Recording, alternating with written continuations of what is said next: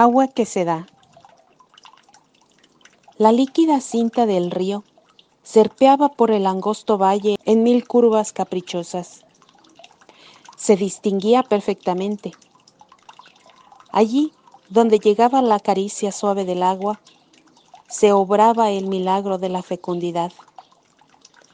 Huertas cultivadas como vergeles, tapices de verdor intenso, árboles en desordenada profusión exuberante. Fuera del alcance del agua, laderas amarillentas, peñascales desnudos, erosión y polvo. Qué secreto misterio este del agua que todo lo convierte en vida.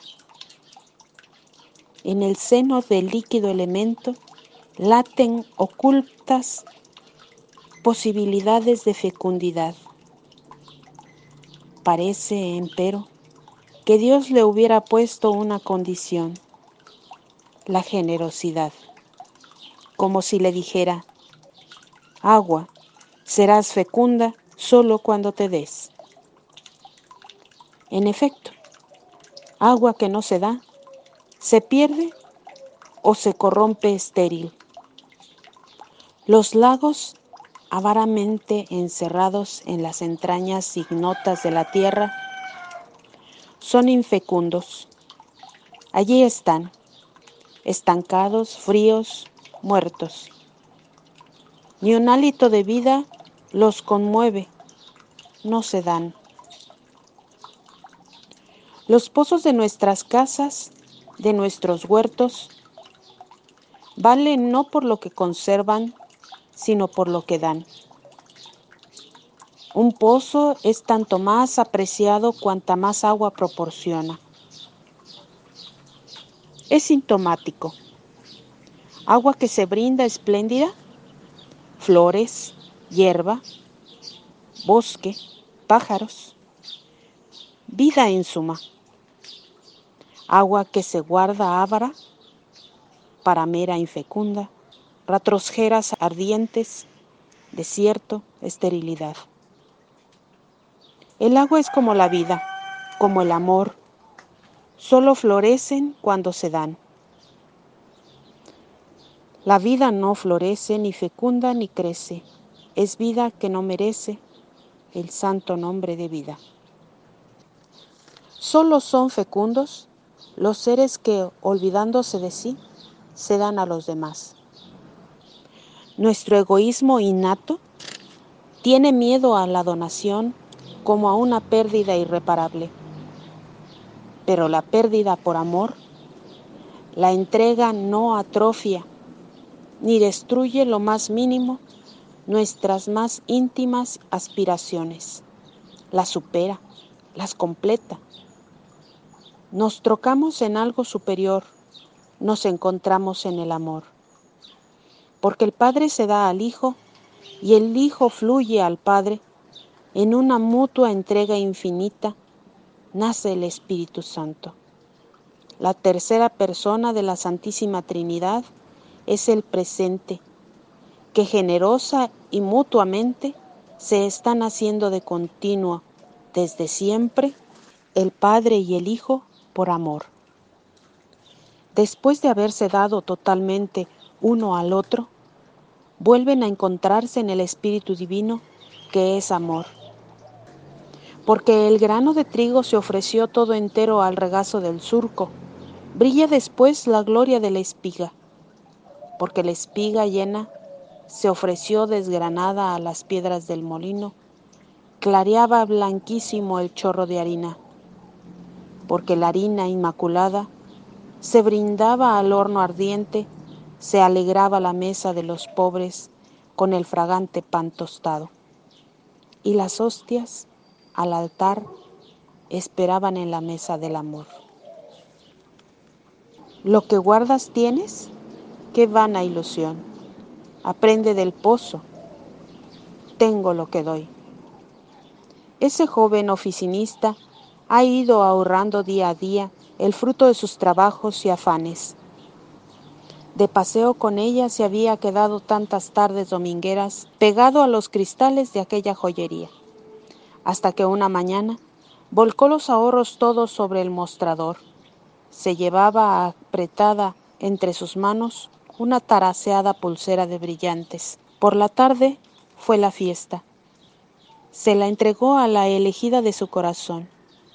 Y en el mismo instante, precisamente cuando lo daba todo, trabajos, afanes, pulsera, sintió que le subía pecho arriba la marea de una alegría desconocida, que le compensaba completamente tanto y tanto sacrificio continuado. Lo daba todo por amor y lo hallaba todo en el amor. Este es el secreto de los santos. Lo tienen todo porque lo dan todo, porque se desprenden de todo por amor a Dios. Como tristes, pero siempre alegres, como pobres, pero enriquecidos por todos, como quienes nada tienen, poseyéndolo todo. Estoy lleno de consuelo, reboso de gozo en medio de mis tribulaciones Qué perfectamente rima la líquida lección del agua con las palabras de Jesús en el Evangelio. Dad y se os dará. Una medida buena, apretada, colmada, rebosante, será derramada en vuestro seno. La medida que para otros usaréis, esa será usada para vosotros. Parece que va el Señor amontonando epítetos optimistas, alegres, excitativos de nuestra generosidad. Una medida buena, apretada, colmada, rebosante, derramada. Las almas valen menos por lo que tienen que por lo que saben dar. La verdadera fecundidad de una vida está en la renuncia por amor. Es por el sendero de la renuncia por donde se llega a la alegría de recibir. Toda renuncia, por grande que sea, vale poco si con ella se alcanza el amor. El Señor vuelve a insistir. El que guarda su vida la perderá, y el que la pierde por el amor mío, la hallará. Estas son las tremendas paradojas del amor. El que conserva egoístamente para sí cuanto posee, un día lo perderá al morir, inevitablemente. Quien da todo cuanto posee por amor, lo recuperará al expirar, en divisas de gloria. Todas las grandezas humanas, las obras de arte, la fastuosidad, lo que nos deja boquiabiertos, tiene carácter transitorio. Todo pasa, todo está llamado a desaparecer.